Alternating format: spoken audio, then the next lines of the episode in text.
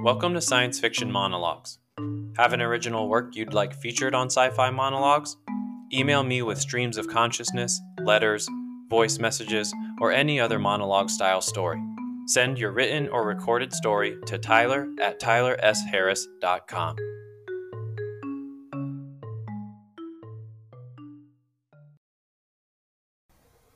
This story is a bit long for a single episode, so we're going to break it up into two parts.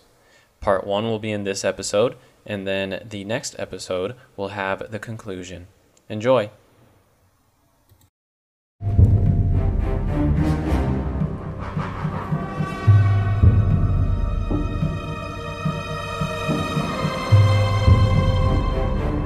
Pop Shiver by Richard DeCosta. I infected three people on the way to work that morning. I can tell when it strikes by the little shivers, like the kind people sometimes get when they urinate. Three infections, three shivers. Passing it on? Very simple, really. A few carefully chosen words and gestures, and pop, shiver, infection. It doesn't work on everyone, of course. Nothing does. Some people see right through it, look at me oddly. No matter. On to the next victim. Sometimes it almost catches, but it isn't horseshoes or hand grenades. Usually it's all or nothing. At least I thought so in the beginning. I can usually spot the good subjects by studying them for a moment, watching their face, their hands, the way they interact with other people. Busy people are best. People people are good, too. Busy people people, a cinch. They're so open, so willing, willing to be infected. Pop, shiver. One morning I infected the girl at Coffee by Design, the tall, striking one with a pleasant face that greeted you like a comfortable nook in a favorite library. She was a people person, no question. A pushover when it came to infection. At eight a.m., when I first saw her, she was very busy and already dead tired. But her smile was no less genuine, her brief conversations no less real. She enjoyed her work.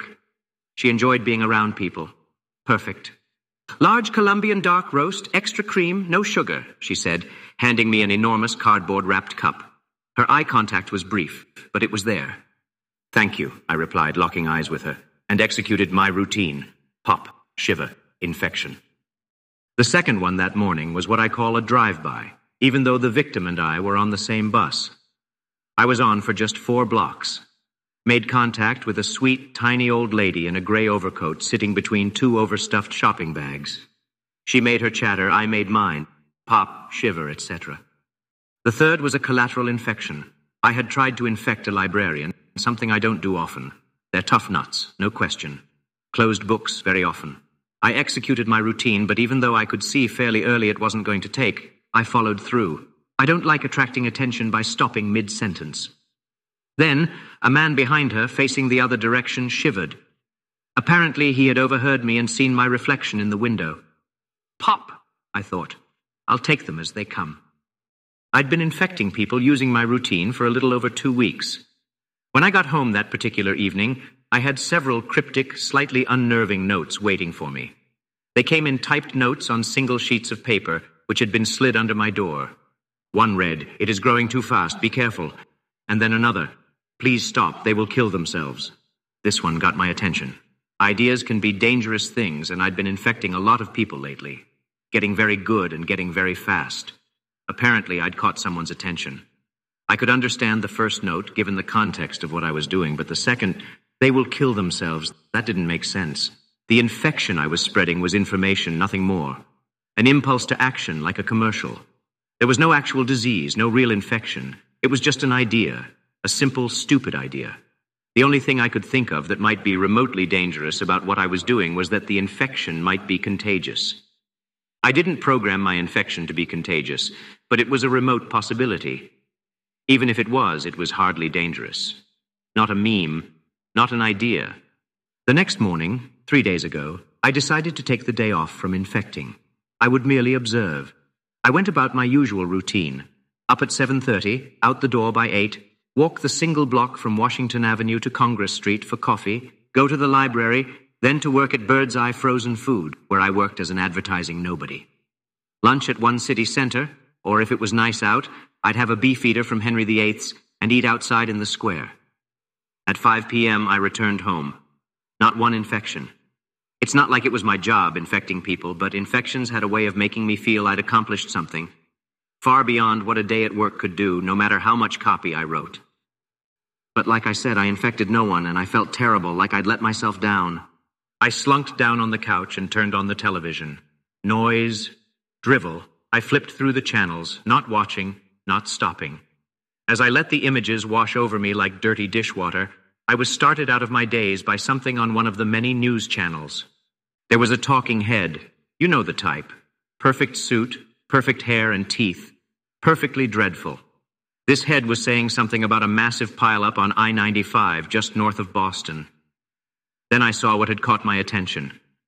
A man, late forties, in some nondescript street clothes, was standing in front of a crowd of people who had exited their vehicles to see what was impeding their progress south. He was doing the routine, my routine. He'd pop one, wait for the shiver, pop another, wait for the shiver, and on and on down the relative front of the crowd, infecting the lot of them. Pop, pop, pop, seemingly without a single miss. The image went back to the studio. Thank yous were given and follow-ups promised. I hit rewind and silently thanked God for whoever had invented rewindable T V. I replayed the footage of the man in front of the crowd. I must have watched it twenty times, maybe thirty. It was incredible. So impressed was I by this display, I forgot for a time to be incensed by his theft of my idea. My success rate on a good day was around fifty percent. Like I said, it just didn't work on everyone. Yet here was this man, infecting every person he encountered during the eighteen seconds he was on camera. Who knows how many he had infected during the entire course of the actual event? I studied his every move to try to figure out what he was doing that made him so damned infallible. The only conclusion I came to was that it must be something he was saying, since his back was to the camera, and I could neither hear him nor read his lips. Then it hit me. It wasn't what he was doing or saying to the people. It was the people themselves. It was their state of mind. They were gathered at a massive, gruesome accident which was still occurring. Their faces were filled with disbelief, horror, disgust, and in some utter panic. I rewound further back to the beginning of the entire broadcast. Apparently, this was a massive, violent, bloody, fiery affair that left seven dead and twenty-five badly injured. News stations were pretty graphic, but they were still not so degraded, or not allowed to be, to show what this crowd was actually seeing. This crowd was wide open. Infection took hold without resistance because they had none. It was torn down by the carnage they were forcing themselves to witness. After all, which one of us can pass by an accident and not look, even for a second? And out of that crowd, this one man had recognized that openness, consciously or not, and moved in. I was inspired, and not a little jealous. I knew I had made an impact, but until this broadcast, I had no idea of the scope. There I was, sitting in my dirty little apartment in Portland, Maine, watching this maestro infect dozens, perhaps hundreds of people with my routine just outside Boston. A chain of person-to-person infections over a hundred miles long. Then I recalled the collateral infection on the bus and thought that it was probably a good thing this maestro was facing away from the camera and not mic'd, or thousands could have been infected. If only I'd stopped even there, I might have saved us all from the horror of what actually happened. But no, I was making myself a very comfortable living off this, and it was fun. By this time in my life, I had already garnered a sizable following in Portland and Boston as an amateur lecturer of hypnosis and N L P, which is just a sophisticated collection of hypnosis tricks, words, phrases, and gestures, plus other secret techniques I'd added in. All in all, they worked spectacularly in getting people to do, or not do, as I wished. In the beginning, I used it to satisfy my most base desires, like buying gin with no money, or finding easy favor with some of the local women, or my personal favorite, manipulating my boss. With a head full of hot air, golf balls, and not much else, he was practically inviting an infection, so I gave him one. He didn't bother me at work anymore.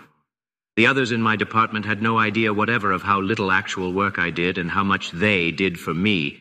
Well, suffice it to say, I had a lot of free time at work. So during that free time, I developed a series of N L P techniques that, when combined into one quick but devastating routine, would gently force hundreds of people to donate two dollars a week each to me, an amount that no individual would miss or even notice given my ability, but that, when added together, would provide me with a nice, comfortable living.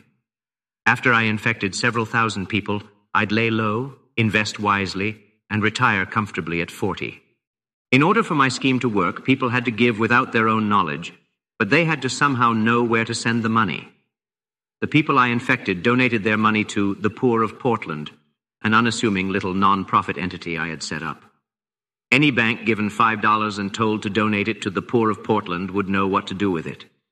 To ease my conscience, or so I convinced myself, I donated one percent of my income to the actual poor.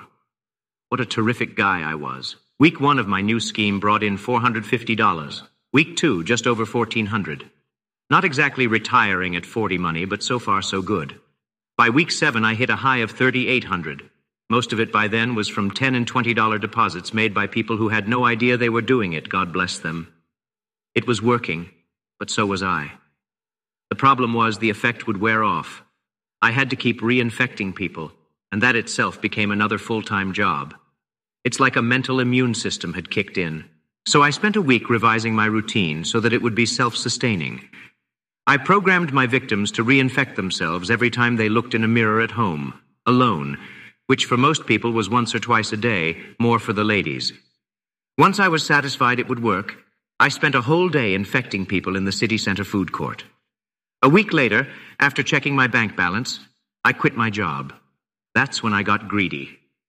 You see, after congratulating myself on what a genius I was for making so much money, I decided to add the one thing that would take my little enterprise from local to national: independent growth. All I had was sustainability. Sure, my little sheep were bringing in the wool, but they weren't bringing in any new sheep. It was time to go viral. I invited a former co-worker over for dinner, a chatty girl from marketing named Amy. Not overly attractive, but a rising star in the world of marketing, I was told. I took her to the fanciest restaurant a guy like me could afford without suspicion, and we talked. I say we, but she did most of the work there. Chatty was a bit of an understatement. After twenty nearly uninterrupted minutes of her prattling on, I could take no more and suggested she be quiet. Pattern interrupt, as we say in the N L P trade. She didn't say much from then on, except to answer my direct questions. By the time we'd finished the salad, I had all the information I needed, and after a few carefully chosen words and moves on my part, we mutually agreed to call it an early night at my place.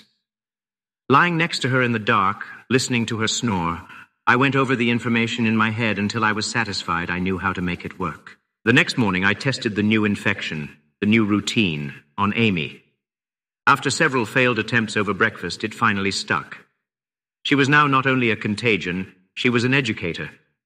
The new routine I had introduced contained the additional imperative to subconsciously pass on the methods behind the routine itself. It was now self-replicating. It was a true virus. I walked Amy to work, stopping to buy her a coffee. Guess where and from whom. I don't usually expect to see the fruits of my labor so quickly, but Pop Shiver. Amy hit my coffee girl with the new routine within the first five seconds of their chat. With coffee girl infected, the whole of downtown Portland soon would be. Chatty girls, good girls. Amy was scheduled to attend a marketing seminar in New York City in two days' time. I thought it would be a great opportunity to see just how fast this virus would spread. I knew no other group as effective in influencing, read, infecting people as marketing folks. Several hours after the seminar ended, I was sitting on my couch, laptop on my knees, when a piece of paper slipped under my door. It read, "You have crossed the line. Contain this, or there will be trouble."